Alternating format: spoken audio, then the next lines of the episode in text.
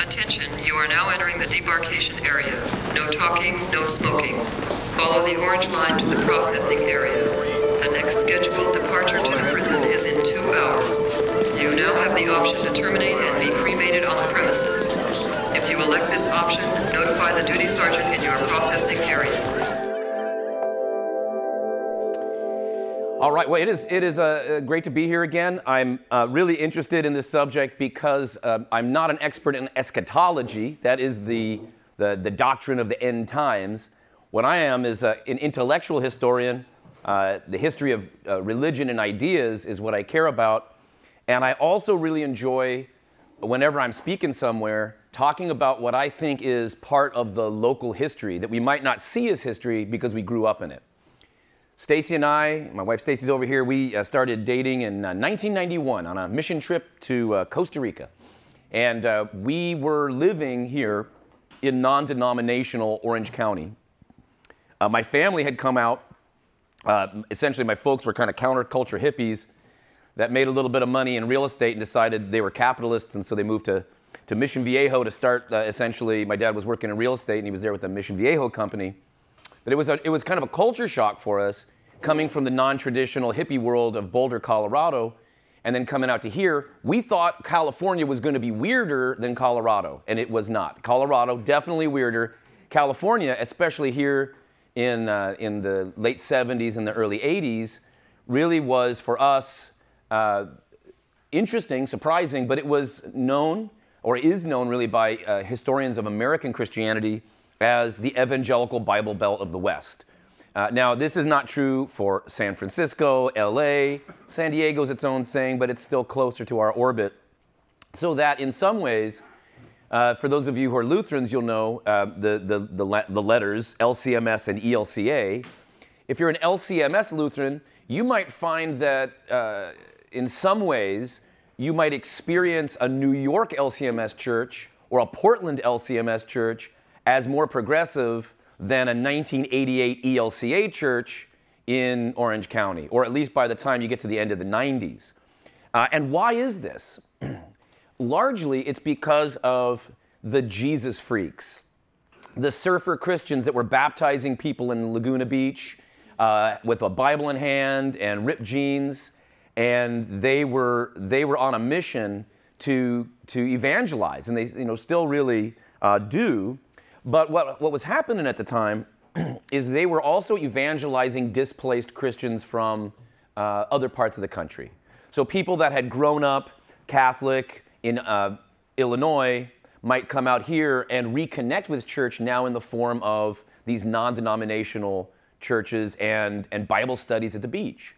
You would see the same with people who grew up Methodist or, or Presbyterian from the Midwest or the East Coast. Everybody coming out here that wasn't from here needed to find roots, and a lot of people that were coming, like my parents, uh, to suburban Southern California, uh, they started to have kids. And so they wanted to get their kids into youth groups. And so the, the, the real draw for a lot of these families was even if you grew up Presbyterian with maybe uh, 200 people in a little white church, when you came to California, your kids could be in surf camp with the proto Saddleback, you know, the, what became the big um, uh, megachurch. We were part of a church called uh, Grace Community Church down in, uh, in Lake Forest, which was kind of the megachurch, like the medium sized megachurch. Uh, medium-sized megachurch before Saddleback, but in many ways, as many as many of these churches did really great work, they also sometimes were cannibalizing from traditional churches in, in uh, Anaheim and even around here. People were saying, well, does Redeemer Lutheran have a brass band? and Dancing Monkeys. You know, uh, Saddleback has uh, the the gal from uh, the sitcom. You know, so there was a way in which this movement really picked up a lot of steam because also people were coming to the West for the fame. You know, um, Ironically, of course, the one that really got people going was the Crystal Cathedral, which is now Roman Catholics uh, run in that place. But you can see that the Crystal Cathedral and Saddleback Church had a similar kind of theme going on, which was there are, there are movers and shakers on the West Coast, people that are maybe in Hollywood, you know, that are going to be associated with us. And if you're a young family, you want to be a part of these churches, not only to have your kids grow up in the faith in an entertaining way, but also so that you can have business networking and things and, and just friends and family, or maybe you want to get married and you don't want to meet somebody at a bar. You know, it's a great place to go. You go to a mega church, you've got a lot of people you can date, right? But none of these churches that we think about today as important for Orange County are really as important as two movements in the area, and that is the Calvary Chapel movement, and then the, out, the offshoot of that, the Vineyard movement. And even if you don't experience them directly as a, as a, a citizen of Southern California, you probably picked up on, if you grew up here with us, a lot of the themes that are really particular to the Calvary Chapel movement and not to, let's say, the historic Lutheran tradition, right? Um, some of those things might be common to Lutheran pietism, like the importance of small group Bible study, um, praise music being a, a component of, of worship. But the Calvary Chapel movement was also urgent because they were, uh, they were really on the scene during the Cold War. For those of us too young to remember the Cuban Missile Crisis, it's probably hard for us to realize how real the book of Revelation felt to people thinking about all of these nuclear warheads pointing at us, and at any minute, um, Gog and Magog are descending and Armageddon's happening in very real and picturesque terms. And so that's partly what I want to talk about. Before I get any farther, just to, to plug a few things, and then really mostly what Stacy does at uh, dowsurfers.com um, is uh, uh, she does uh, something uh, for, for sometimes retreats where she will do some kind of contemplative prayer work and other, and other practices. But the main thing that my wife does that I dig is she is a, what's called a death doula. This does not replace pastors or therapists, but it, what she does is she coordinates for people um, the, the, process of facing death. They might be, might be a ways off. It might be very imminent. Um, it's been kind of helpful for Stacy because she's been able to, to work with clients um, through Zoom when they otherwise, for a while, were not able to really have access because of health needs or whatever. I'm going to talk a little bit about why what she's, what she's doing in this role, helping people uh, face death. And you know, she might meet with somebody weekly or, or monthly, uh, and then uh, there are even opportunities for vigils and things at the end. But the reason I mention this is it's helped me to kind of think about the way the church needs to think about declining membership in Lutheran churches, um, the problems that we face as a society, the things that we really held dear that are now scoffed at and falling apart. Like, it doesn't matter whether we think it's the actual end of the world. A lot of times it definitely feels like the end of the world when we see all these things we've poured our hearts into, uh, sometimes feeling like uh, maybe they're not, uh, not going to be around forever. Um, every generation thinks they live in the end times. This is a sociological phenomenon. And so when I go back to the idea of Calvary Chapel, Calvary Chapel living in this idea that the Soviets were going to come bomb us and we were going to save as many souls as possible before the mega death was going to happen, uh, when Disneyland was going to get targeted or something. Um, uh, which was like the one thing we're like, I don't know. It's like maybe New York City's going to get it, but Disneyland, leave. Like, can we get some kind of lasers to protect Disneyland? This was when we were kids. Um, but but I remember that pretty much every service, like on a Monday night, they used to have uh, Chuck Smith's church here, you know, in, uh, in Costa Mesa. Um, they'd have other people preaching there. But on Monday nights, there were these altar calls, and pretty much, like most of the time for me, when we, we were there, the topic was the end times. And this was a really, this was a really big conversation. And now, when I talk to students today, even students who go to Calvary chapels or to other non denominational churches, the teaching about the rapture and the end times is pretty much not something they've heard about, which surprises me. So it's, pretty, it's very much a thing that was in the past, the big deal. But why do I say every culture does this? There's a psychologist uh, named Paul Fairweather. He was a uh, World War II fighter pi- pilot. They called him uh, Stormy uh, because, of course, his last name was Fairweather. And when you're in World War II, everybody came up with really cool nicknames. Um, uh, my, my grandpa, uh, he was, uh, he was uh, here actually flying, um, test flying planes during the, during the World War II. And they, they didn't give him a great nickname. He was just Big Mal. But like everybody, or Mally, everybody had to have a nickname. It was cool times. Um, we should bring that back. But anyway, um, so, so Paul, Fairweather, Paul Fairweather was a, a fighter pilot who realized something really important about psychology when he would be staring down a German plane or a Japanese plane. He was there at D Day, actually. Uh, actually, Eisenhower uh, had to keep him from getting court-martialed because it was too foggy, and he turned down. He said, "No, we're gonna not. We're not going in." He actually stalled D-Day for a day.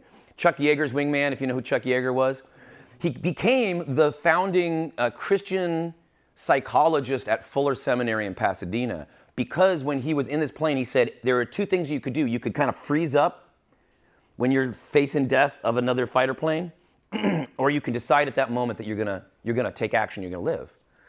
And he realized that there were people that would be wounded in the war, and he would say that a lot of times their psychological state, their despair, or the desire to keep fighting was to have a huge impact on whether or not they were to, you know, get out of the hospital bed. And so he actually got out of being a, a pilot and got into being this uh, psychologist. And one of the key themes to his understanding of marriage uh, and life and psychology is that what we forget is that we were made for the garden. Like your psychological makeup, your, your physical being was made for whatever the life was that Adam and Eve are depicted as having, right? And what is it? They were at one with each other and God and the natural world, and that made them healthier and happier, and things were in balance. When they left the garden, when they went into the agricultural revolution, then they had backbreaking labor if you're dad, you know? And what does that do? It makes you pretty angry when you come home to your wife. Or vice versa. When the kids are like, you know, pulling out your hair, and it's not just the pain in childbirth, it's the way of being after the fall creates these frictions. And what it does, Paul Fairweather said, is that as you fight with people in your life that you love, what's really going on is you're disappointed in the other person for not being what you were all meant to be. And so you're, you're, if you're uh, not aware of the, the birthright, he calls it, the birthright of, of that harmony in relationships, then you're, you're actually pretty cruel to each other because you're rightly responding to something being wrong.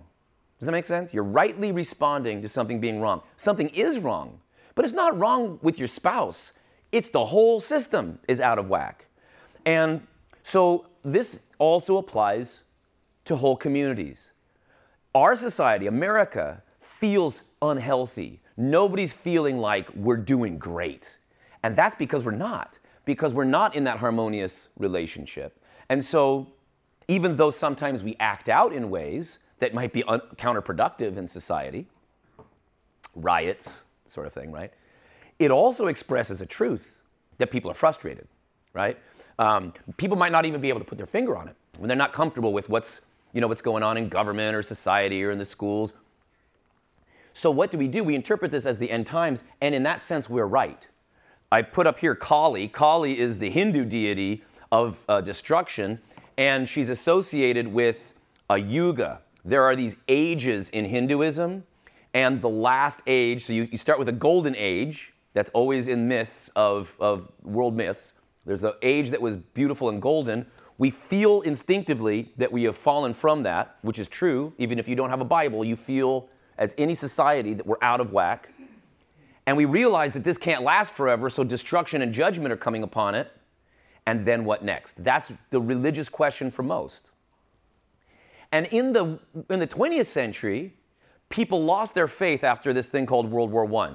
You know, there was a lot of optimism in the late 19th century. You had the Chicago World's Fair. We were going to solve all of the world's problems through science. And then we just machine gun young boys down in the fields of, uh, in the fields of Europe, in the trenches. And so when people came back, only a few re- reignited their faith, like T.S. Eliot, the poet. But a lot of folks in the same generation, called the lost generation, turned to cocaine and dancing in the roaring 20s, or to just pure monetary concerns, speculation in the stock market, or to drinking like Hemingway. But there was a loss of faith. So there was a lot of people who didn't believe anymore. And um, so, so w- what happened was that in a weird way, World War II brought people back to faith through a couple strange uh, and interesting turns of event. One was as young men were going off to die in planes, the, the British uh, said, you know, we need to get a Christian, we need to get a Christian to, uh, to help encourage these kids with the faith of Jesus. And his name was C.S. Lewis. And so he wrote these talks that were radio talks for, for dudes that were going to go out to die, and that became mere Christianity. What that did was, in Anglo American conversation, Christianity actually starts to come back a little bit. Then you get, uh, right after the war, you get Billy Graham. Uh, right after World War II, people are having the baby boom, and so people want to go back to church, right? Um, they're trying to reconnect with a faith, excuse me, for their kids. Um, and they're also, uh, around this time, worried about the communists. But we think this is very important because if I'm talking about the end times or I'm talking about eschatology, communists, Marxists have an eschatology, which is there's going to be a dictatorship of the proletariat, think Stalin or, or Castro. And then after that, it's like the Smurfs. Everybody's living in, in anarchy, right? So everyone's happy. But you got to get through the dictatorship. But dictators never want to give up their power, so they all blew it. Uh, then the alternative, of course, is, is fascism. Fascism is, is, a, is a religion without a God, in a sense. And communism is Christianity without a God. And why do I say this? Because Jesus does want us to share with the poor. But what the communist says is don't do it because of your fellowship with Jesus and the church. Do it because we've got a, a, a, gun at your head, right? So it's like this, this uh, satanic parody of the way of Jesus. It is a false religion, Marxist Leninism, and so is, so is the Third Reich, right? Hitler wanted to institute a millennium, and he was the Messiah, you see? That's Antichrist. But why do I m- mention that? Because if I, I don't know about you, but if I lived during World War II, I would say, this is definitely the end times. This is Lord of the Rings, this is the end times, and we're still here. But when I was a kid, I knew it was the end times because, because the, the Ruskies were gonna, they, they, it was Red Dawn, it was gonna happen. And it didn't happen, right? So everybody is kind of in that zone for psychological or sociological reasons, but also because we always face these challenges and these threats. It was bad times. My dad built a bomb shelter in the backyard of our house in LA. And he, and like, isn't that the smart thing to do? I mean, I know that in retrospect, bomb shelters seem like a little fringe, but that's kind of what you should do when there's people pointing really large weapons at the. now, alongside of this, if you want to get people fired up to come to your church, you can do the end times prophecies. Now, the, the good thing about the Calvary Chapel people is they were very biblically centered. And so they said, um, you know, nobody knows, Jesus says, nobody knows the day or the hour. So they didn't make the predictions. But guys like this guy, Harold Camping, he said it was going to happen in 1994. I don't know why he didn't just go away. He said it was going to happen again recently. Uh, a few years ago on my podcast uh, that, that we used to do called Virtue in the Wasteland, the very second podcast episode we did was we interviewed a filmmaker who actually hung out with them and was, was like kind of sympathetic and he was sad to videotape the lives of people just like us having church meetings just like this but they had sold everything thinking that jesus was coming back and then they were like kind of facing financial ruin because of it it happens all the time but uh, to get us the right background, let me just go through these basic things before we get to some experiments. Like, what are these terms? What, what are your options for eschatology? Um, they all really relate to this question of the thousand year reign that is uh, mentioned in Revelation 20. By the way, I highly recommend the monocle. You're not allowed to wear a monocle if you have a pocket watch, so you can't have a pocket watch and a monocle. You can only have one or the other. You also can't have a bow tie and a monocle. You also can't have a bowler hat and a monocle, okay? Unless you have all those things, then that's perfectly acceptable, because then it's your costume. All right, just in case you're wondering. But I highly recommend this, especially for those of you getting close to 45. um, so uh, this is Revelation 20. Then I saw an angel coming down from heaven, holding in his hand the key to the bottomless pit and a great chain. And he seized the dragon, that ancient serpent who is the devil and Satan, and bound him for a thousand years, and threw him into the pit, and shut it and sealed it over him, so that he might not deceive the nations any longer until the thousand years were ended. And after that, he must be released for a little while. Then I saw thrones, and seated on them were those to whom the authority to judge was committed. Also, I saw souls of those who had been beheaded for the testimony of Jesus and for the word of God and those who had not worshipped the beast or its image and had not received its mark on their foreheads or their hands. They came to life and reigned with Christ for a thousand years. So there's this idea, millennium, right, is a thousand years, that there will be this moment where in the kingdom of God on earth, the believers, the followers of Jesus are, are reigning in some way. They are, they are in some kind of influential role over the whole world and society. And uh, we have to then ask well, is this literal? When does it happen? That's really the key question. The majority of the Christian tradition is amillennial, which basically means they're not taking it literally. There's not a literal 1,000 year period. So St. Augustine would be amillennial. It's a real thing. There's this concept. There's something that the Bible is trying to get at. But to say that there's a literal, you know, uh, clock that starts where it's a thousand years is probably not what's meant because the Bible, including uh, this text, Revelation, is involved in what's called apocalyptic literature. Apocalyptic literature is intentionally symbolic so that you don't get killed. In other words, you're using code words so that the government doesn't come and say, wait a minute, are you saying that we, Romans, are, uh, are antichrist, are sinful, uh, well, you're gonna, if that's politically dangerous, we're gonna have to kill you. So by doing it in terms of dragons and stories like this, uh, it was helpful for the early Christian community to speak to each other about their opposition of the tyranny of the beast without getting immediately uh, uh shown to be a problem. But there are other Christians throughout uh, the history of the church that have taken these two other positions. Uh, one is actually not terribly uncommon throughout the history, and that is postmillennial theology. And postmillennialism is sometimes called by the church fathers the Jewish perspective.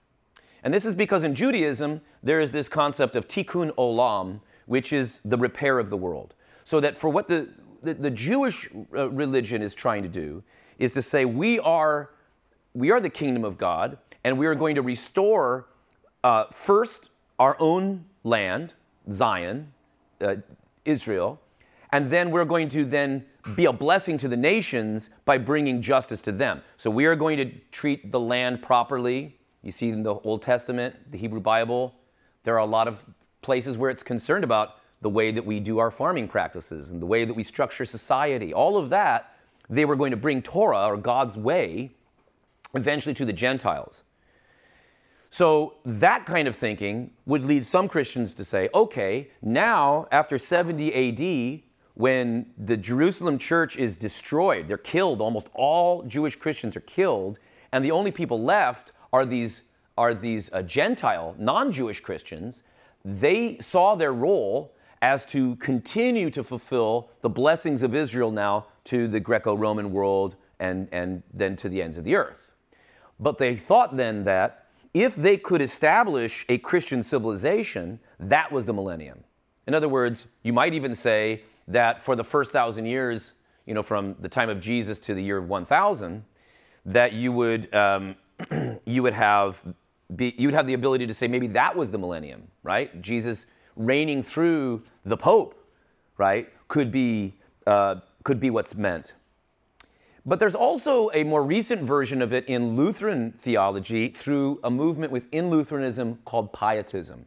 Far, far more common amongst the Norwegian Lutherans, Swedish, Danish Lutherans, but there certainly were some Germans as well that were into this. And the idea was that uh, Christianity isn't just about my salvation for the afterlife, it's also about establishing the way of God here on earth. And so they were often um, they were often removing themselves from, from public life and government. They would have their own kind of communities within communities. The Pietists would still believe in the Lutheran confessions, they would go to big Lutheran churches, but they also had these, what they call ecclesiolae, these little churches within the church that were basically like Calvary Chapel Bible studies operating with people just like us, but maybe we'd go to one of your garages you know, and have a little barbecue, and we would maybe not invite pastor. You, you see what I'm saying? And we would have our own little Bible studies. That's kind of what the pietists were doing, and we'd sing songs together, and we'd be very serious about morality in our lives. There's another group of Christians. So, postmillennial means that Jesus will physically return after we establish righteousness on earth. So you can see it's very much an activist thing. Uh, I used to be the academic VP at a college that's closed now. Uh, it was a pan Lutheran college called Trinity Lutheran College up in Seattle area. Um, we had a sister school. Trinity had a sister school down here, Cal- uh, California LBI, the Lutheran Bible Institute. That's that kind of world. So in that world, they actually got absorbed into Concordia, Irvine, but there were many people that were even dispensationalist in the Lutheran Bible Institute movement, but they were they were um, they were had a different eschatology, but they were Lutherans, but they were usually Lutherans in liberal Scandinavian churches that became the ELCA, and so their conversation partners, as I'll show you, were not Lutherans in general, but actually other non-denominational Christians in Orange County. So it actually influenced it in such a way that you get uh, like the Fosses, John Foss, it was it John Foss?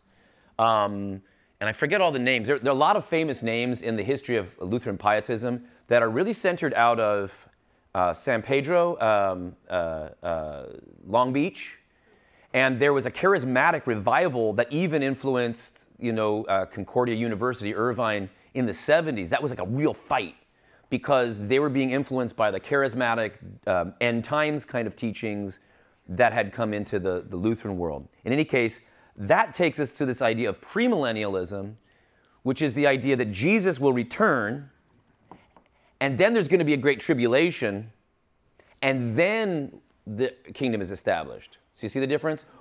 Postmillennialism means it's more of um, it's more of us trying to create a just society. And I, I should have said with Trinity, it was a difficult job because I, it was a pan Lutheran school where I had ELCA, um, Lutheran brethren, LCMS people, none of them got along. And my job was to get everybody to get along, and I know it was terrible. In any case, you don't see a lot of premillennialism in the old days, except around the year 1000, a group of people uh, is, is on the scene called the Chiliast. But Chiliasm is another word for millenarianism. People that thought, surely at the year 1000 or around there, thereabouts, Jesus will return and either there will be another thousand years after that, or that'll be the whole game.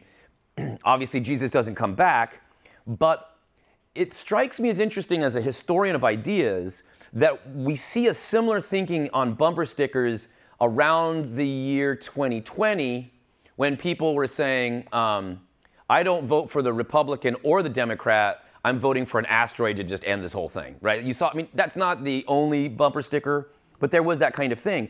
And it's that, it's that fantasy that Christians have when they do not see an easy route to bringing Christianity into the mainstream culture. There are times when we say Christianity is culturally dominant, and so it's very rare that when, when Christianity is culturally dominant, that premillennialism becomes important. For instance, in 1970s Nebraska, most Lutherans are not really interested in premillennialism because they look around and they say, all our kids are having fun at church. Pretty much everybody's a Lutheran. There's some weirdos over there. They're Catholic, but they're friendly. And that's that, right? Now we live in a world where people are saying, it's not that I don't want to go to church with you, dad, because I'm bad. It's not that I don't want to go to church with you, mom, because I don't feel accepted necessarily. It's because I don't accept the church because the church is bad. Things have shifted pretty seriously, right? Like, people are sometimes young people are not going to church because they think it's associated with anti-Semitism, homophobia, they don't care about the environment, or whatever the whatever the cultural issues are. It used to be when we were kids, the churches were always saying, "Don't worry, you can come in your blue jeans, and we'll still love you." The kids are judging the church. They're not feeling they're feeling judged, but they're not that con- concerned because they don't believe in your values. You see, so that, that's also why I was talking about this book and sexy. I, I'm saying like there is a biblical value that you might really value.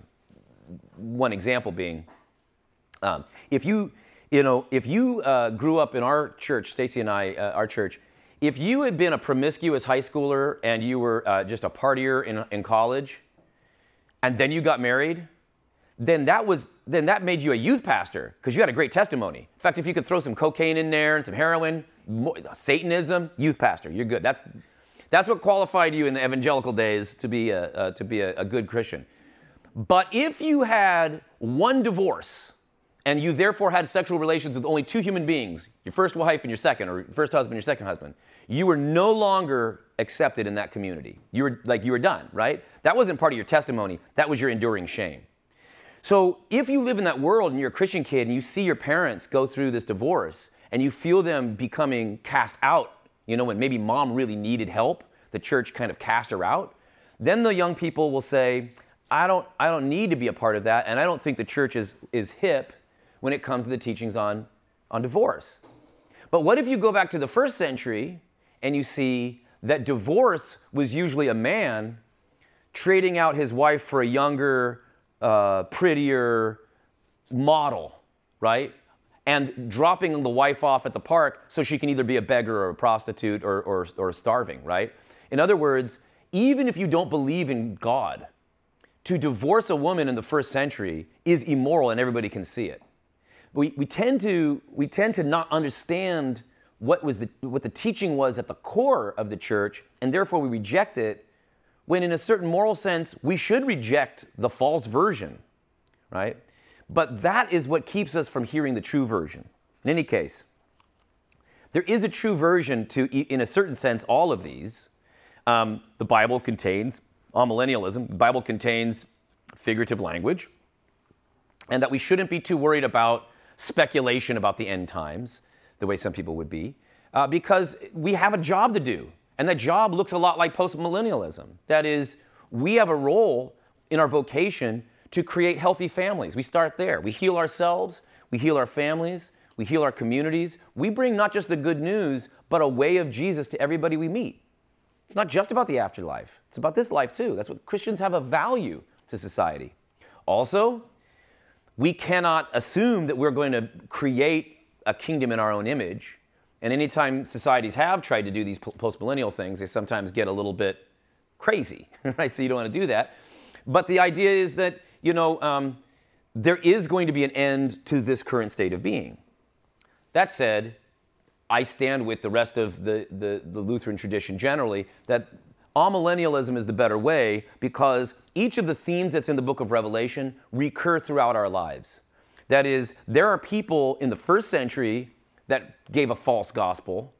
There are people today that give a false gospel, and there have been Hitlers and cultists in between. So the bigger issue is what is the true teaching of Jesus? Um, that said, why did people get so excited about the end time stuff? It has to do with this really weird thing that happened in England at a place called Keswick, K E S W I C K, where people went to camp. Uh, and if you've ever been to like a family camp in the in the Christian tradition, this is different from Orange County church camp where you just send off your kids so you can have a weekend without them, and they go get converted up at you know some church camp up in the mountains of Big Bear. In the 19th century, family camps were where you would go with your spouse and your four kids, and everybody would go for Bible studies and um, there would be this beautiful it's like a really beautiful area in england. It's really it's like mysterious you, you can't help but be spiritual in this area uh, kind of near the lake district if you've been there. Uh, and they also have some the kind of uh, stonehenge type stones that aren't uh, guarded off. So it's a really cool place to check out. Anyway people would go there every summer and it was really meaning for them meaningful for them um, it was the only time that young people would feel like church was fun because they were doing in-depth Bible studies on themes with popular speakers instead of, you know, the boring 12-minute sermon from their pastor who was just recycling stuff. Not that all pastors did it. Some of these pastors were the speakers, but I'm saying uh, the, the, the folks that they had there were dynamic. But what happened was they might talk about five different topics in a summer. But what week did people want to come hang out at? And times. And times fun. You, you know, you don't even have to be a Christian kid. If I say, do you want to talk about like different interpretations of Ephesians 2 8 9? Or the Antichrist and locusts eating grandma's face off in the, in the blood and, and hell that's coming. Um, I guess that other one, the, the scary one, that sounds more fun. So, because it was sensational, because it made you feel really smart they could not get enough of fine tuning the end times teaching until you get to what I'm showing you here in this example of dispensationalism, this, this idea or this theology of the end times comes to be termed dispensationalism. And it literally is related to these various dispensations or covenantal ages throughout time. And the, the thing that makes it an error from a theological standpoint, from a Lutheran perspective, uh, is that it basically assumes that God saves people in different ways at different times. Now, not a lot of dispensationalists hold that today, but early dispensationalists believed that if you wanted to be saved in the age of uh, conscience, you should just follow your conscience and God will judge you according to that. But then when Moses comes along, Moses is going to give this dispensation of the law. And so actually, you are saved by fulfilling the works of the law until Jesus comes and Jesus provides this amnesty so that between the year 33 and today, the way you're saved is by faith alone apart from works. But then when Jesus comes back, it could be any minute, Jesus is going to vacuum up those of us who are true believers. That's the rapture. Everybody else is going to be sitting around going, "Oh no, what's happening?" The great tribulation great tribulation happens. Then we all come back with cool swords and we get to destroy the devil and all his uh, minions. but then the judgment of the nation comes and then the millennial reign comes, but I want you to see that Christ Christ alone and Christ for us as salvation only really exists for a couple thousand years in this scheme or whenever, whenever it's going to end. And so it's, a, it's an interesting kind of theology. It sounds really Lutheran for us, but it's not universally Lutheran for the, for the whole world, right? As a shorter version of how I would, I would respond as a Lutheran, I would say when you think about um, the communion, um, it sounds really mysterious. A lot of people who aren't Lutherans are surprised that Lutherans believe that Jesus is in with and under the bread and wine.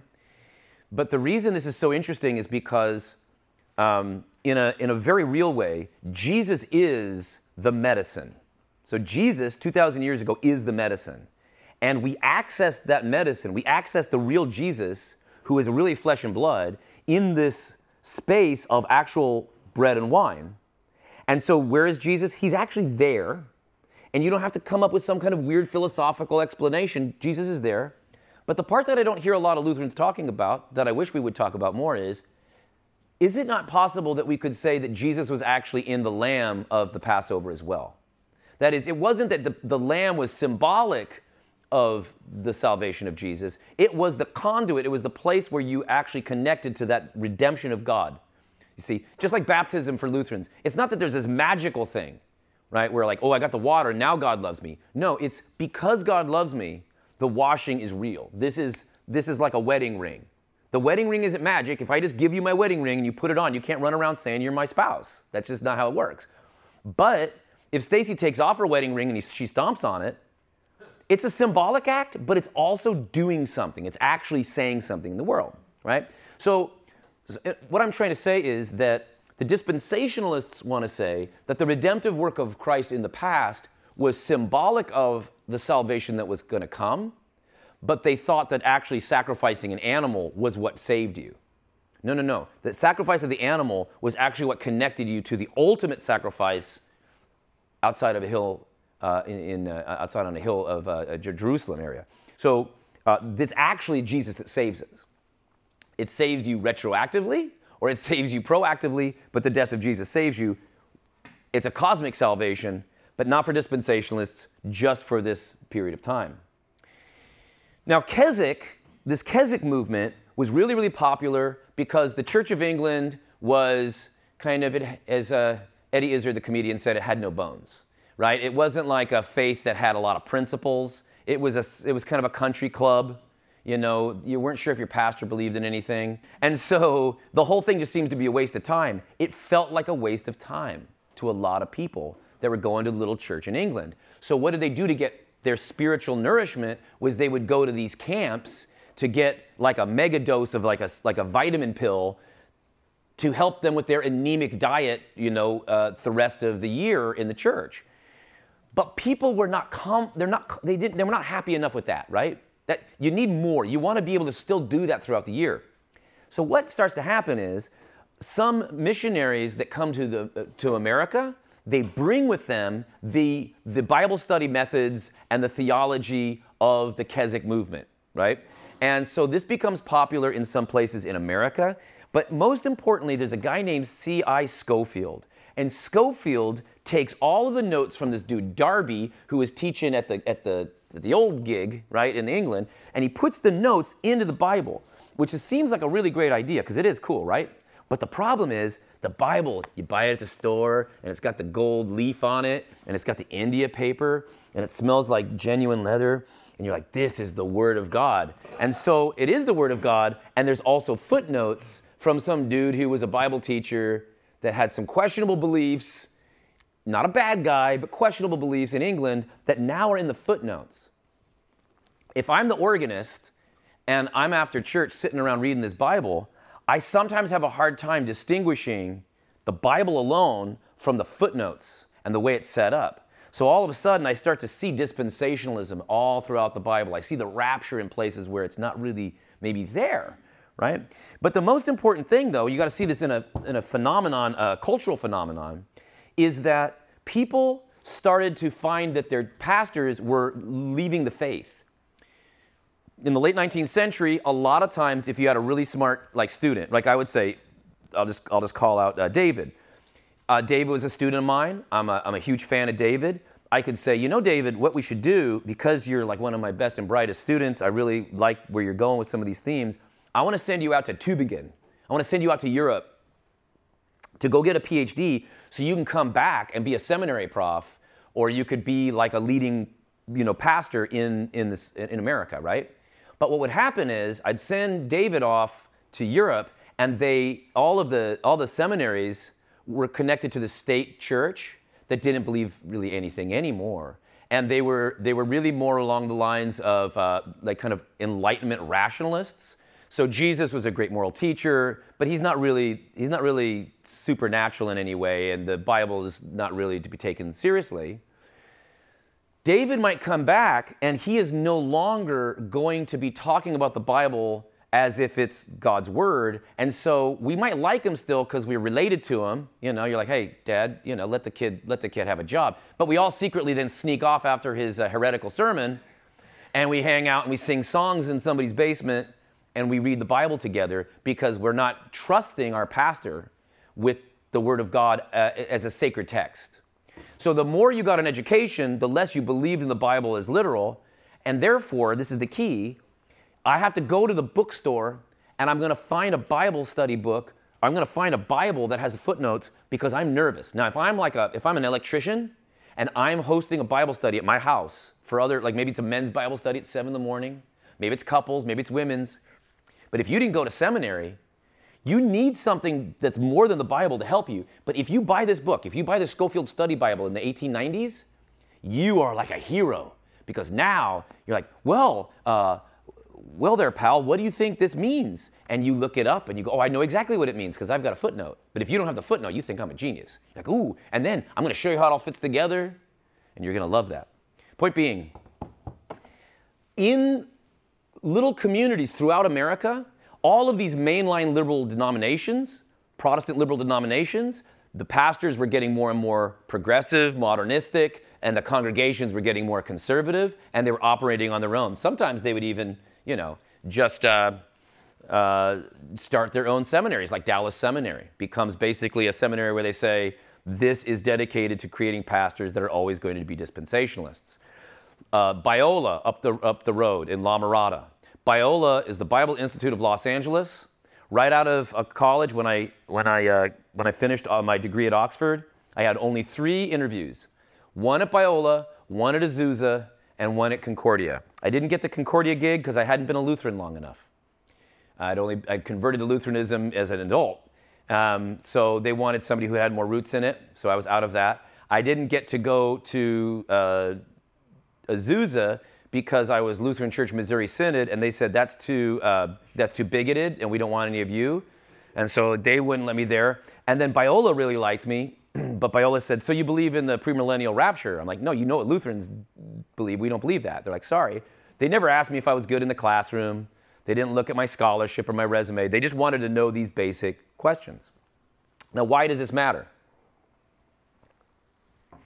Because this dispensationalism for Biola was a way for them to say you could be a Baptist or a Presbyterian or a non denominational Christian. It's hard for me to know if you're a real believer. But if I ask you, do you believe in premillennialism? And you say yes, that means you have to be conservative because no self respecting liberal, no self respecting liberal would believe in dispensationalism because it commits you to a literal interpretation of end times, right? It's, it's kind of like when you ask, do you believe in um, young earth creationism? Most people don't really care about science and religion. They want to know how like conservative is your interpretation of the Bible. so what they were actually asking of me was they were saying, you know, I don't know the difference between covenant churches and Lutheran Brethren and LCMS, so I only have to ask you one question. And if you can answer this question right, it is going to be the pass. And this comes from Judges 12:6, where the way they would know if somebody was on your side or not was you would say, read this. So if I say Sibboleth, then I might be from a different region, and then I would get killed, right? But if I say Sibboleth, Shibboleth, the different pronunciations of these words um, in the book of Judges 12:6, that was like uh, what happened in World War II, where people would ask, you know, um, Germans to say really like you know words with W's or um, ask them about baseball, right? So if somebody was a spy for the Nazis, um, they might look American, they might have great American accents, but you know if you ask them about Hank Aaron or something, well, that was earlier, right? Uh, Babe, Babe Ruth or something, they might not know that because sports wasn't something that they knew. Uh, but for us today, if we were at war with the Canadians and it's coming, um, we could say, hey, sound this word out. And they're like, a boot? Mm-hmm. And then we execute you because you said a boot. But my point being, my point being, dispensationalism for a lot of people, and Calvary Chapel being one of them, was a litmus test. Maybe it's another metaphor to use. It was a litmus test to see who was true Christian and who wasn't. Again, it's not such a big deal anymore, but that's why that was so big of a deal in Orange County. Now, there's a scholar I found really cool. Um, right here, her name is uh, uh, Amy Frykholm, and um, kind of a big fan because she wrote this book uh, around the same time as I was doing my work at Oxford. Um, this book came out from Oxford Press called Rapture Culture, and it's about the Left Behind series. Now, the Left Behind series was all about dispensationalism. It was put into narrative, it was put into fiction, so that became a really big deal. And Amy Frykholm, uh, she was this daughter of uh, this guy uh, who actually was the dean who came after me uh, at Trinity as like the interim dean uh, Johnson. And, uh, and, so she came from a conservative, conservative Christian family. She herself now is, I think, an editor for a Christian Times, which is a very progressive mainline publication. but she's a, she's a historian and scholar of uh, these things. And so she went in to understand the Left Behind series, to study it at a PhD level. And she went in probably thinking that she was going to be uh, very critical of it, very negative about it. But she found something really interesting. She found um, that the book kind of read, I don't know if you've read it, uh, but the book kind of read like an erotic fiction.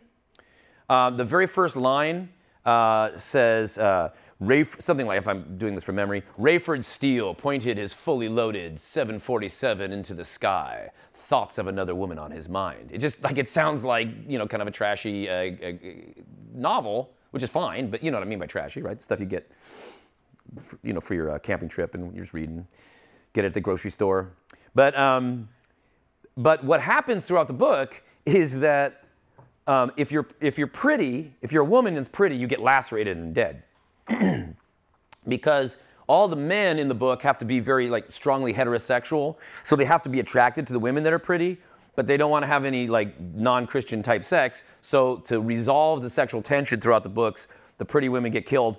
All of the strong women in the in the book are uh, usually very unattractive lesbians. So like she's just kind of looking at the way in which the the society is is understood through these books.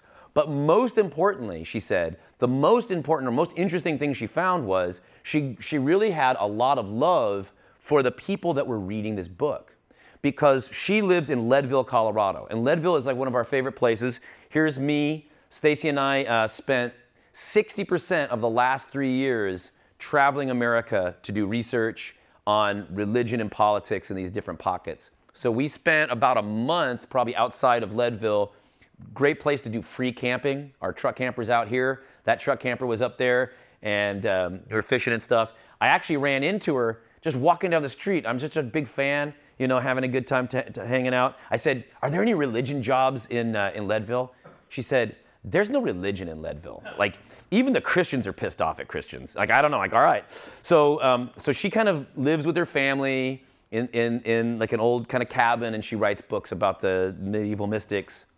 But what she said was, the thing that was really interesting about these Bible study groups is, it was the only time that women were empowered these were women that didn't really leave the house, they made their own clothes, they were in small Christian communities in these rural mountain towns. And the pastors didn't really give them a chance to be involved in, in the church. So she would say if they're you know, Lutherans or Presbyterians, they experienced church as they would go to church and they were supposed to take notes, but they could never really engage it, right? When you're doing a book study with your friends who quilt, you're all sitting around quilting and you're not debating the Bible, Pastor. It's okay. I'm not a woman preaching on the Bible. I'm a woman talking about a book, and I have a, a BA in English or something. So it was a way for them to bypass the male leadership, even though they were mostly very conservative women. But what she says, I think, is the key to why it was such a big deal for a lot of people. That rapture culture or fixation on the end times often demonstrates a helplessness on the part of the Christian. Because all the main woman in the Left Behind series is a true believer, and who doesn't believe her? The pastor and her husband and her daughter. They all say, honey, you're stupid, you spend too much time down at church. But at the beginning of the novel, mom gets vindicated. Mom goes away, mom goes on strike. Mom, who loves Jesus and loves her family, but they don't love her back, Mom, the fantasy is the same fantasy as the asteroid that I am not understood, I am not believed, the world is a mess, the world's getting worse and worse and worse. So instead of being overwhelmed by this desire to fix the world, I need to just escape it. And so in many ways I think that's what Amy would say is the is the reason why you have a lot of this emphasis during times like the Cold War, where Christians started to see their um, their kind of cultural influence being challenged, but also they were living in a lot of anxiety. So it was almost like a death wish in a way, psychologically speaking. Now, that said, all this time, everybody's been saying we can figure out the end times if we could just understand this mark of the beast that's described in the book of Revelation. I think there's one piece of evidence that will really help us to see that we should have what's called uh, at least something like a preterist view of the book of Revelation. Preterism is the idea that what it's primarily about is, is about the first century Christians and what to do with respect to the persecution that's coming, right?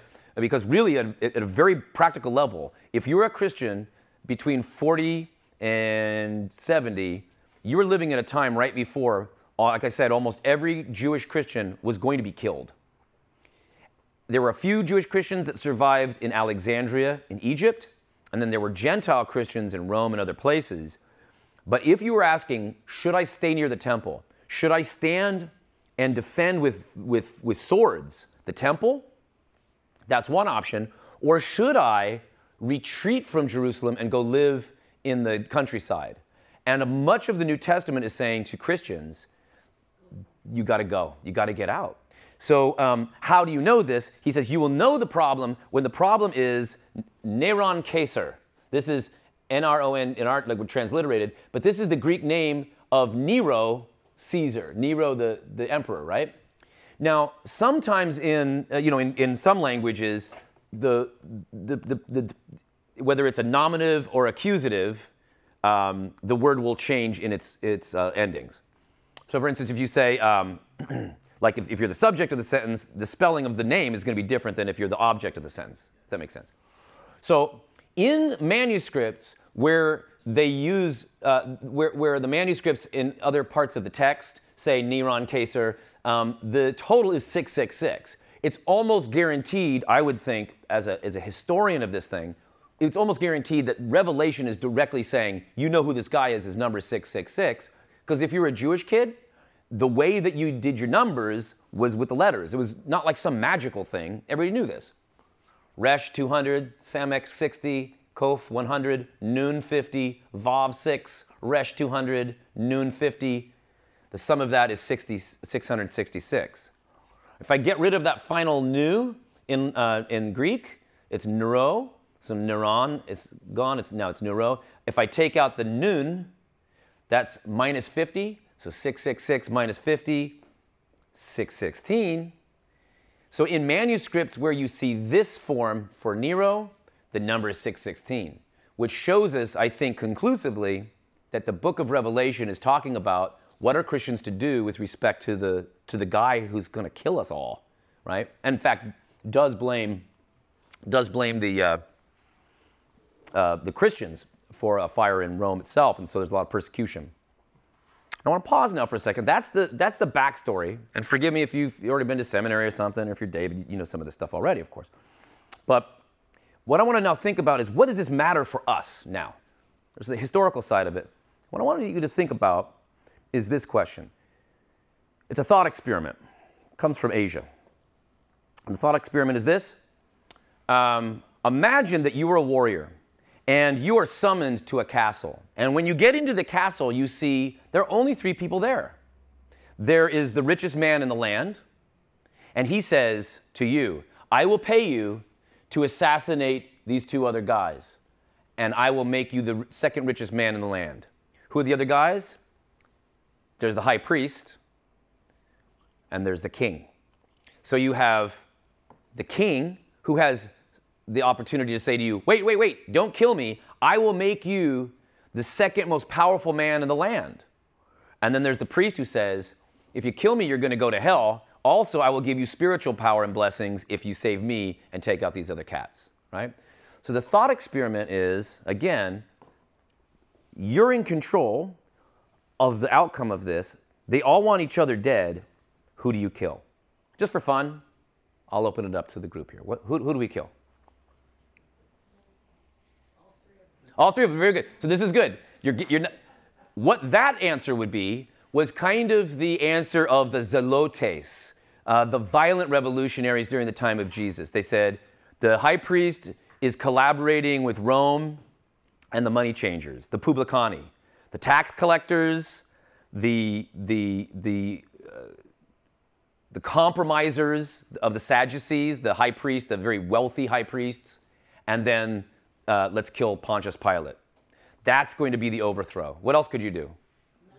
None of them. That's the answer of Jesus. So, the answer of Jesus is found in Matthew 4 1 through 11, the temptations of Jesus in the desert. I won't read it for you, but you remember, every one of the temptations in Matthew 4 1 through 11 is related to one of those kings that the Asian thought experiment points to. And the idea then is Jesus is told that he could have all the power. Interesting, who thinks that he's got it to give? Satan. Satan says, I run the place. I'll give it to you. That's an interesting thing, by the way, about, about government. Um, I think it's got a libertarian angle to it, but that's another question for another day. But um, the idea then is that he also doesn't want to have material, the material uh, slot machine of the bread, and he also, uh, so that's, that's the money essentially, and he also doesn't want glory. He's not going to be given that supernatural power where the angels are going to lift him up. So when Jesus comes back down, what Jesus is saying is, I don't want any of those types of rule. I have a different kingdom. And the kingdom is a rejection of money, power, and glory. However, we all have an expiration date. And so at the end, it doesn't matter whether the world's ending soon or whether you're ending soon. The question is, as the church, did the, was the church after the core of our message in Jesus Christ? Or was the church after money, power, and glory?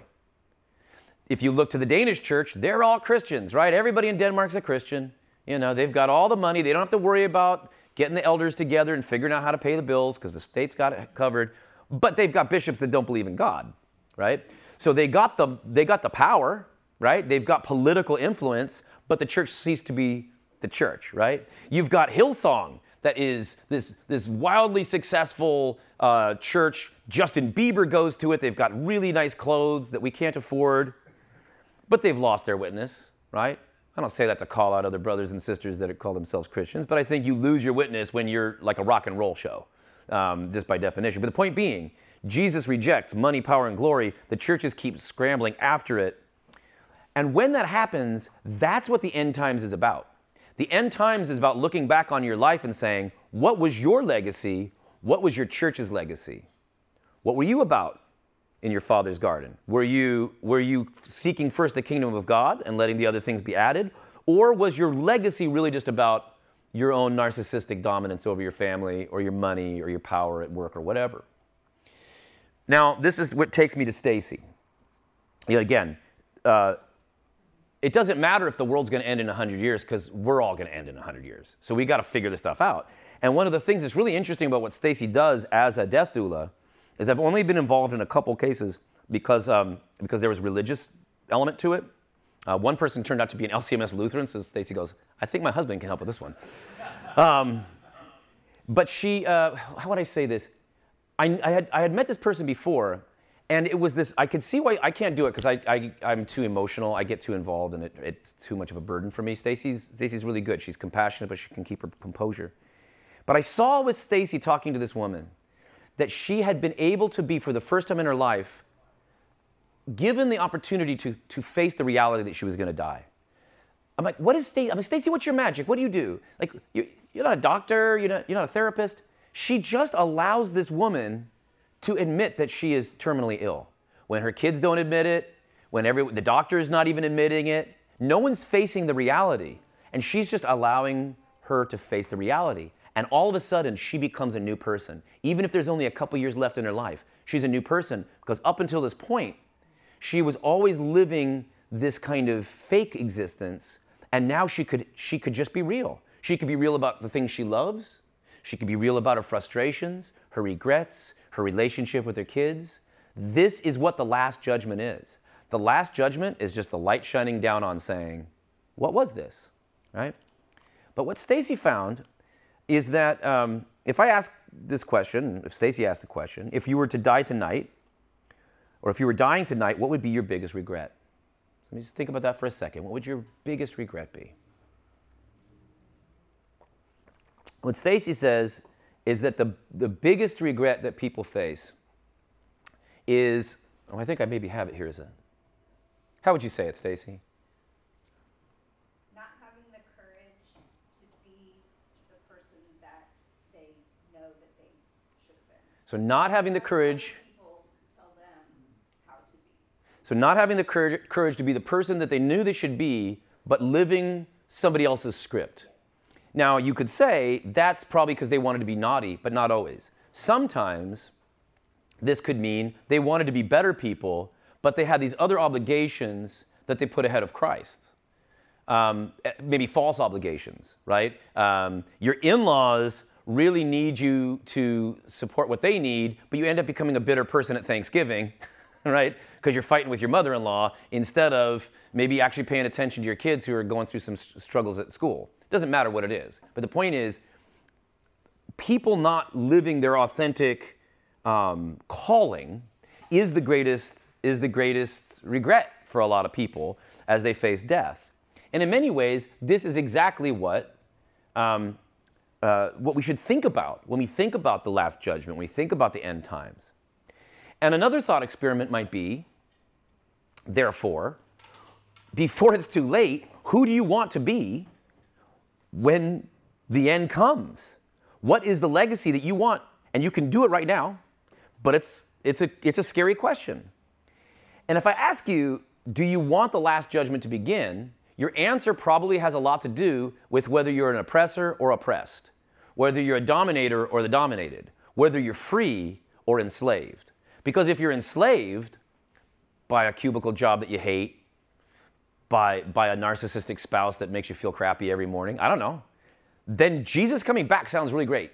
And that's what Amy was saying. She was saying, for women who had in, were in very unhappy relationships, they didn't want to read about romance. They didn't want to, they didn't want to read about Fabio sweeping them off their feet in the Bahamas because they knew that wasn't going to happen. But maybe Jesus was going to return soon, and they were going to be loved by somebody really properly, right? So it wasn't erotic, it was at a deep level a desire to be reconciled to peace with God, to peace with themselves, to love of themselves, to have harmony with the world. So, if you are if you are thinking about this, uh, I, I always thought it was weird that sometimes people cry out for judgment in the Bible. And we as Lutherans don't like that because we think, well, judgment's bad, right? Like judgment, I'm trying to avoid judgment. But if you have been lied about, you want judgment, right? If somebody says something about you, they say, Mom, you're a terrible mom. You never loved me. And you're like, but you, you, your, your brain goes through all these things that you did for the kid. When they talk about their lives flashing before their eyes, that's the truth. That's where God reveals. Here it was.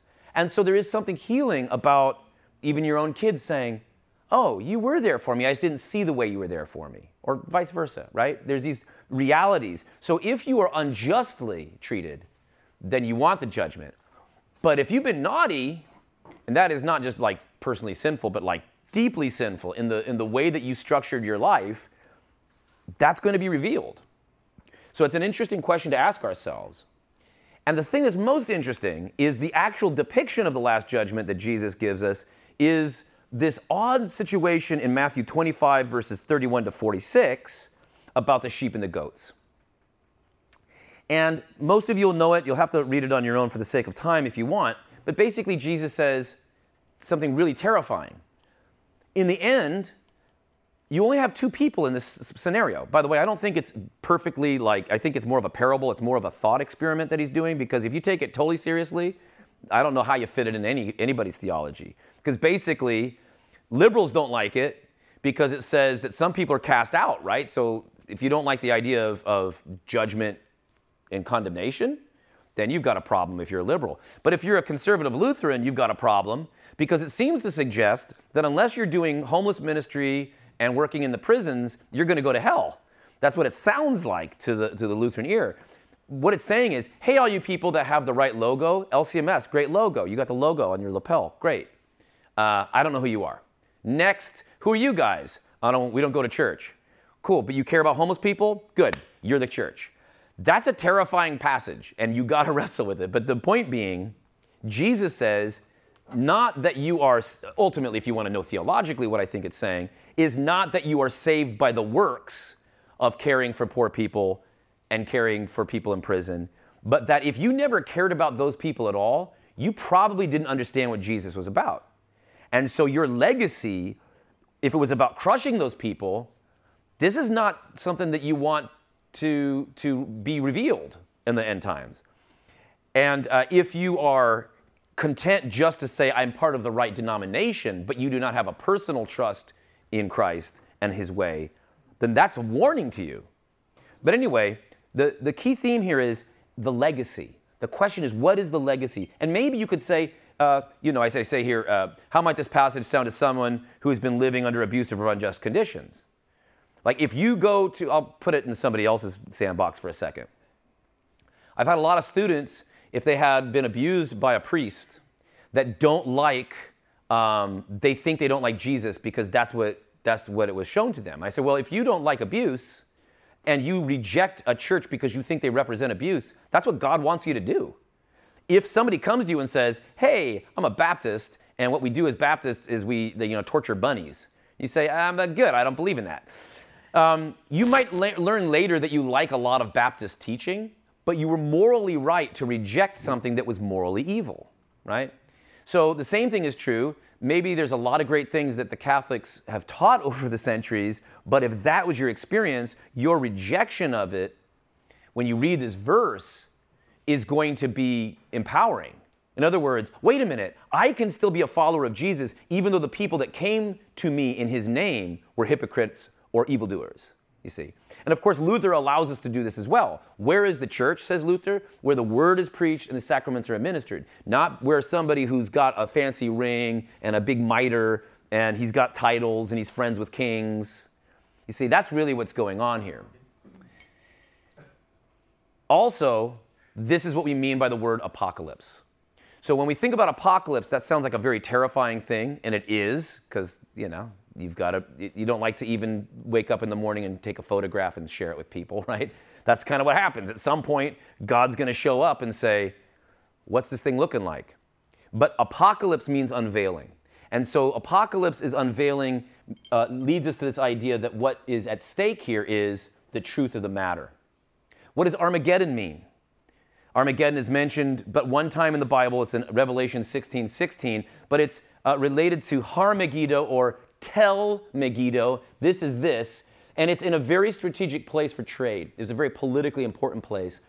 And the idea is that a tel, T E L, is a place where you have uh, kind of uh, army upon army, civilization upon civilization, building up this mound of empire over the years. It could be the Assyrians, the Babylonians, the Egyptians, the, the Persians, the, the Hebrews, whatever it was, Israel, the Romans. It doesn't matter. It's this idea, the image is all of the kingdoms of the world, that's where they're going to be assembled and they're going to be destroyed. God's going to overthrow all the kingdoms of the world, and the image is this, which is actually a very great depiction of what God's talking about. That the judgment is a judgment on money, power, and glory. I'm going to conclude with some pictures from our travel so, so it'll get more lighter. You are who you are. I'm sorry, this is, this is the key thing that Stacy then brings to people when, she, when they're facing death. If we're facing the end times either for ourselves or for others, we've got to ask then, what should we do about this? And the answer is you first have to repent. Repentance doesn't mean you become a better person. Repentance, Luther famously understands, is coming to our senses. And that's scary. The only way, some people think in, in the non denominational world, that I will be saved if I repent means I will be saved if I stop doing bad things. That's not how Lutherans see it. The Lutheran teaching is God wakes you up through the power of the Holy Spirit, through unconditional love and grace. And only if you believe that God is unconditionally loving can you face what a bad dad you've been, right? Not, that's not the only story. But I will never be able to see how I've hurt my kids and reconcile with them now that they're in college if I don't have unconditional love for myself, to be able to forgive myself or to live in the forgiveness of Christ, to see it. But the fact is, if I died right now, who was dad is, by definition, whatever I've been up to this point. At least in the eyes of the world, in the eyes of my kids. You are, right now, who you've been. You could say, but I'm not a bad person, but you've been bad? Then you're a bad person, right? If uh, I, am not an abusive father, uh, well, like, but you've, you've whacked your kids too much. Yeah, but that's not who I am. Well, no, that's who you are right? But it doesn't have to stay that way. That is, I think, the message of repentance. The message of repentance is not that you aren't going to still have anger issues or whatever, but the definition of who you are dies, the old Adam dies in baptism and rises anew. And that's what the teaching is that we don't have to stay that way. So, in the remaining minutes, I want to show you some pictures from our travels across the USA. Are we living in the end times? If I'm asking it now just in a, it's like, hey, I'm a neighbor of yours. I live down the road in Irvine. We spend most of our time uh, in our RV just kind of looking out at, uh, the, at the Huntington State Beach. That's, our, that's, where I, that's my office away from my office. But uh, when, the oil, when the oil spill happened, I found myself back down in Dana Point. In Dana Point, uh, at a spot there, uh, is, it's the other place where I have my annual pass, you know, for the RV with the homeless people. It's fun. Um, and we, we hang out there. Everybody's got their own little spots. But we used to call this area Mallinson Bluff. But so called Mallinson Bluff, oh, by the way, because we, we never had a lot of money after my dad came down to do real estate, but he knew where all these spots were. We, all we had to do was bring some KFC and we, we'd be gods. You know, he'd be like, wait a minute, I got this uh, spot which is just up the road from where um, Nixon and, and uh, I, think, I think Nixon and Brezhnev, they were, they were wading out into the water down there in San Clemente. Um, but now the, the shoreline is taking out the parking area down there in Dana Point where we used to, we used to hang out. We traveled, again, 60% of the last three years. Uh, by the way, this is, I'm not doing an environmentalist scare for you. I'm trying to show you how I'm feeling without being somebody who's bringing like Al Gore's uh, ideology to you. I'm just telling you what I saw when I traveled, which is California is kind of nice. I don't know if you've noticed, this is a great climate. It's really nice, um, especially here. Really nice. But we went to uh, Florida, like the panhandle of Florida, and we stayed at a farm, farm Golden Acres Ranch. And she was a nice conservative woman, Republican, but she said, I have to admit that we have some, we have some kind of environmental problem because all my mayhaw trees are no longer going to be producing because of the, the changes to the weather patterns. I might, you know, if you're going to grow them, you have to grow them up farther north or something. Um, we spent some time, uh, Stacy and our oldest, in uh, Florida, and we really enjoyed it. But the problem was all the snorkeling was starting to get na- nasty because there was a lot of algae blooms, and most importantly, when we get to the red tide, they, uh, a lot of our friends. There was a, one of our friends that was living. Uh, what was it? Uh, in the white sandy area, not Pebble uh, Key, Siesta Key. Oh, Siesta Key, so beautiful. Anyone been to Siesta Key? Oh, it's delightful. Except it hurts your eyes because the algae are producing these kind of toxic fumes that are making it so that the workers can't finish building people's beachside properties because you can't breathe. So we just coughing the whole time. It's like there's this paradise that's not feeling like a paradise. We then went uh, to the Biodome. Anyone been to the Biodome? All right, Biodome's fun. Who started the Biodome? Outside Tucson. Yeah, outside of Tucson. Do you know who started it? They don't like to share this now. Steve Bannon. Steve Bannon was part of the original thing. So that's like now Bannon's in the news, I think. Like, oh boy, like Steve Bannon doesn't strike me as somebody that was really interested in, in this kind of research. But uh, we were talking to the scientists that were there now, and they said uh, it was like the scare. I don't. Some of you young people, I'm so sorry. The old, old oldsters of us, we don't care. It's like none of this is going to matter. Like in the next few years, like whatever. But what was was kind of scary, they said we just ran the um, we ran the model, and the idea is we, they would do the, the environmental model to see how it would affect different you know uh, biospheres, and they do certain things to the carbon dioxide levels, and they watch what happens to the to the sea, and they said it's too late for the fisheries. So like get used to you know oysters. I'm like, all right. But the, the point being there was something that we had done, at least they could be wrong, that we past the point of no return in that regard. So that that sucked. And then we were this looks like Stacy in uh, the Caribbean, but it's not. This is Stacy in Portland trying to survive 113 degree, uh, 13 degree heat this summer. We spent a lot of time. We were very excited to go to the Gulf Coast because you can camp for free. You, you could spend all summer on the Gulf Coast. Two things happened. One, there was a couple living in their RV down here, and they got murdered and then buried in the sand. So we got out of there relatively soon.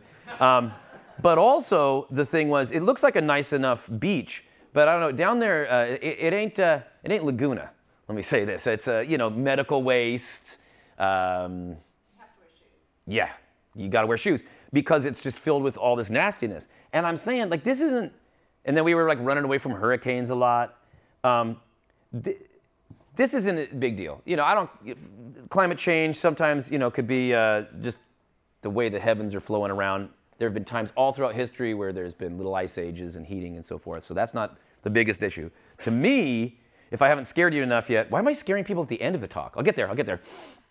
Um, peak phosphorus is the thing that scares me the most. I'm not worried about peak oil because uh, I just invested uh, this week in Rivian.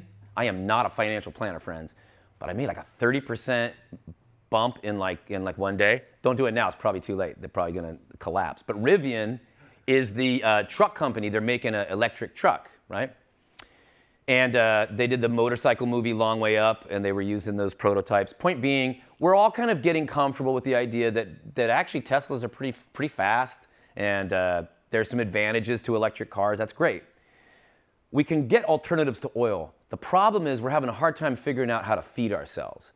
And, uh, you know, it's this idea of peak phosphorus right here, if you see in this picture, this is the Dust Bowl.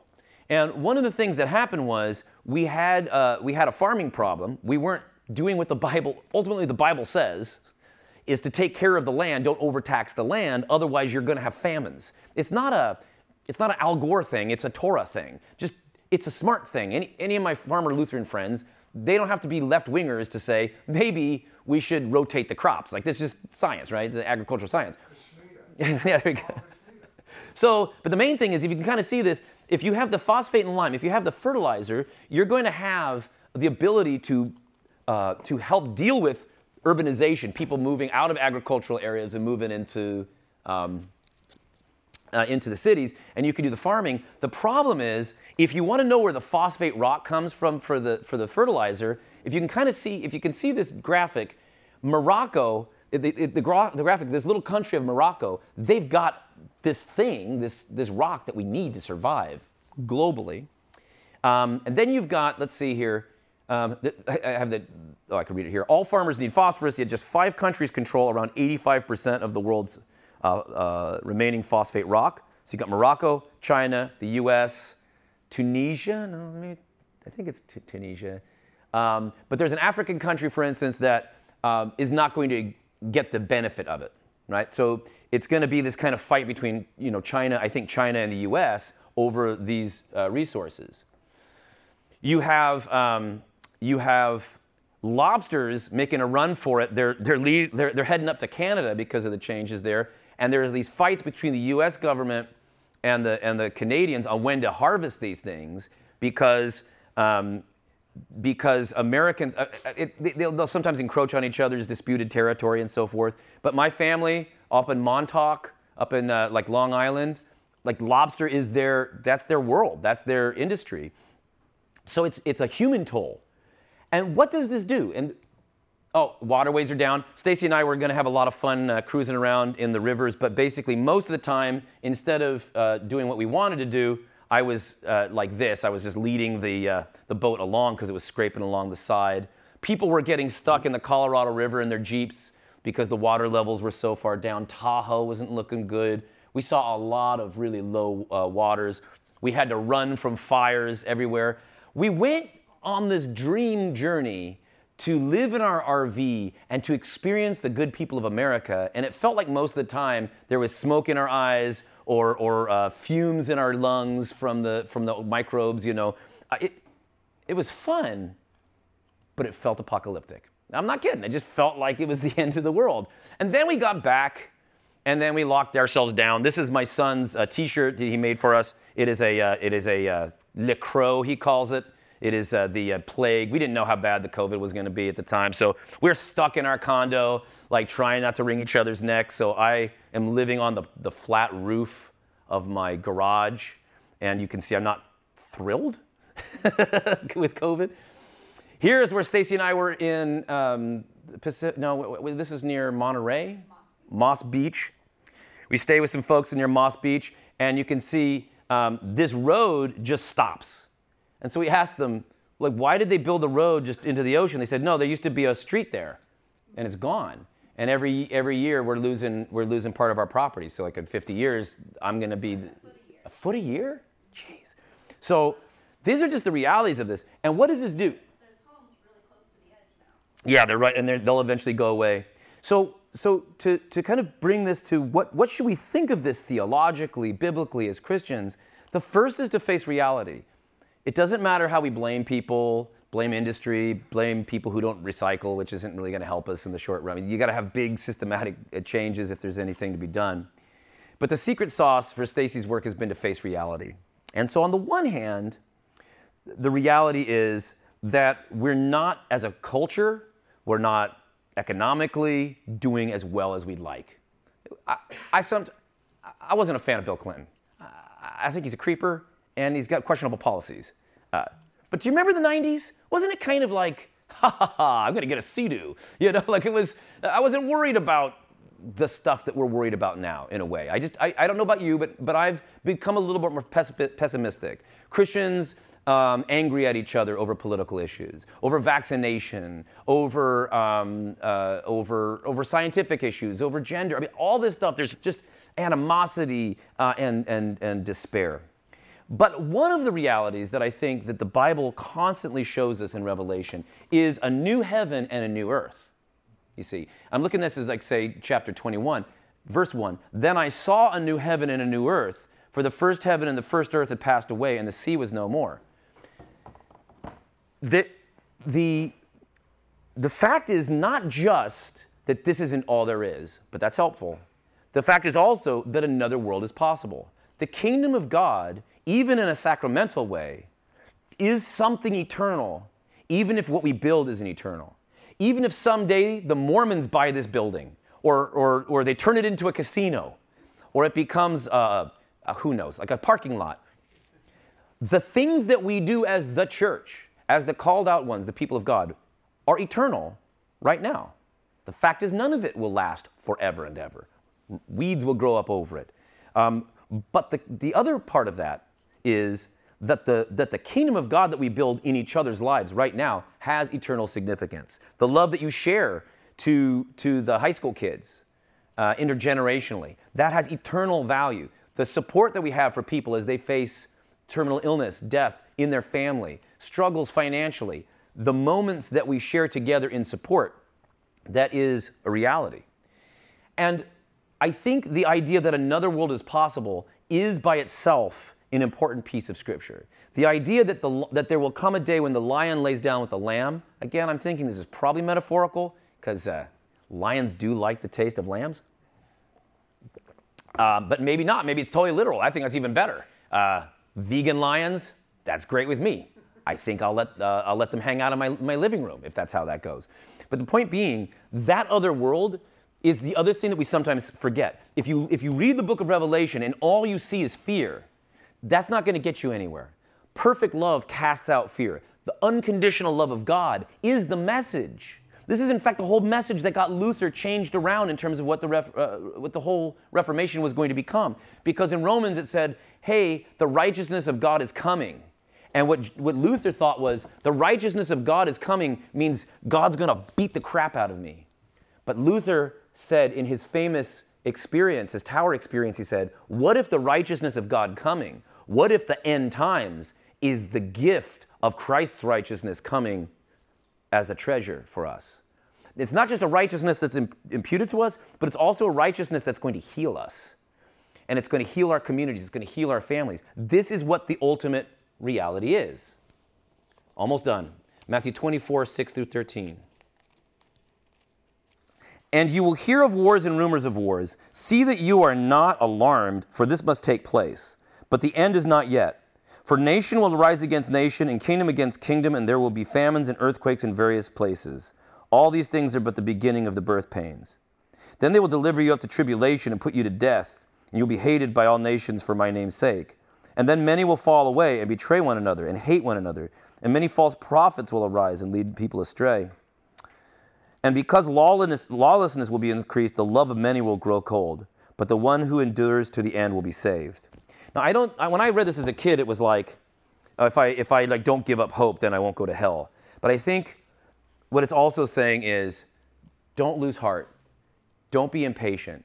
God does have this, and if there's anything that the Christian community has preached from the beginning, if there's anything, it, it is this law and gospel. The law tells us, in the, in the fundamental sense, that we're all going to die and that the world has an expiration date. But the ultimate reality, I think, and I thank you for wearing the shirt, everything's going to be okay. The ultimate reality is EGBOK. Everything's going to be okay.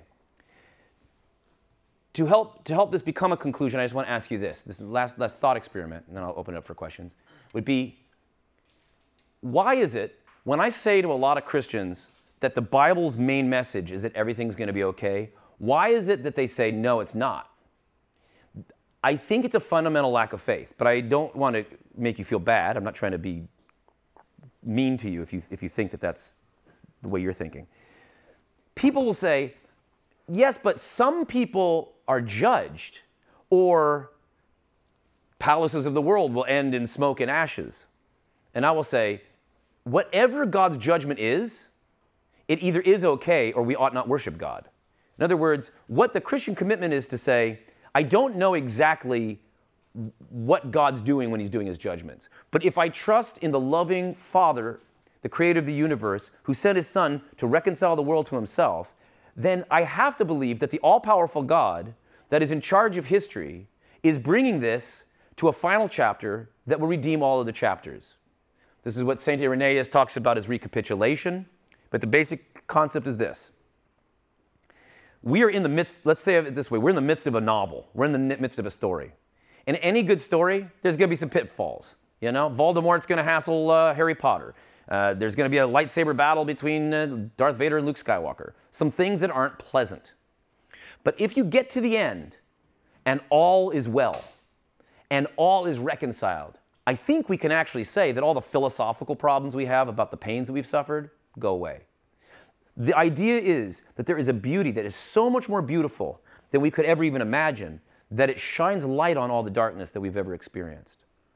It's hard to say that sometimes because I've seen a lot of pain. I've heard stories from students that have a lot of pain. But I, I, I think I agree with uh, Julian of Norwich, who, who, who, who had this refrain that everything's going to be okay. And she asked God, like, there's this teaching on hell and judgment. What do I think? And, and she had this sense that God was saying to her, You don't have to know how it will be okay, but you've got to trust in the power of me to be able to show you at the end, whatever it's like, when the final chapter is written, you will say, Oh, dang, that's nice. That's really nice. I never thought it could be that beautiful. Or as the uh, cabbie said in The Last Battle, in, uh, in C.S. Lewis's novel, uh, The Last Battle, uh, he says, Well, if I knew it was going to be this beautiful, I would have behaved myself better. Uh, it's like, it was just like there's something so beautiful. It, it makes you want to be a better person, not because you're worried about going to hell, but because you want to be a part of this kingdom that is beautiful and healing. So, this is what uh, I'll close with this. Lady Julian says, Learn this well. Learn this well. Love was God's meaning. Who revealed this to you? Love. What showed God to you? Love. Why did He reveal this? For the sake of love. Hold yourself in this love, and you will learn and know the depth and the mysteries of love. In this contemplation, I learned that love was our Lord's ultimate meaning. So our good Lord answered all the questions and doubts that I would bring forth, saying in an entirely comforting manner, I may make all things well. I can make, make all things well. I will make all things well, and I shall make all things well. And you will someday see for yourselves that all manner of things shall be well. The end is coming, and it's going to be okay. Thank you.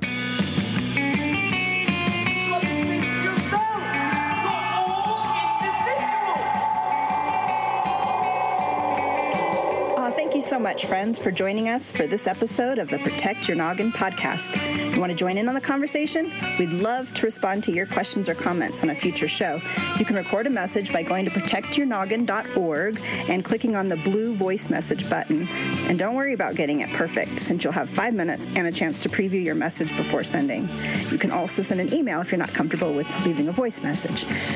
Please also follow us on Twitter at the PYNP and rate and review us on iTunes or wherever you get your podcasts. And if you found this show of any help, uh, why not share it with a friend? Until next time, peace upon peace, friends.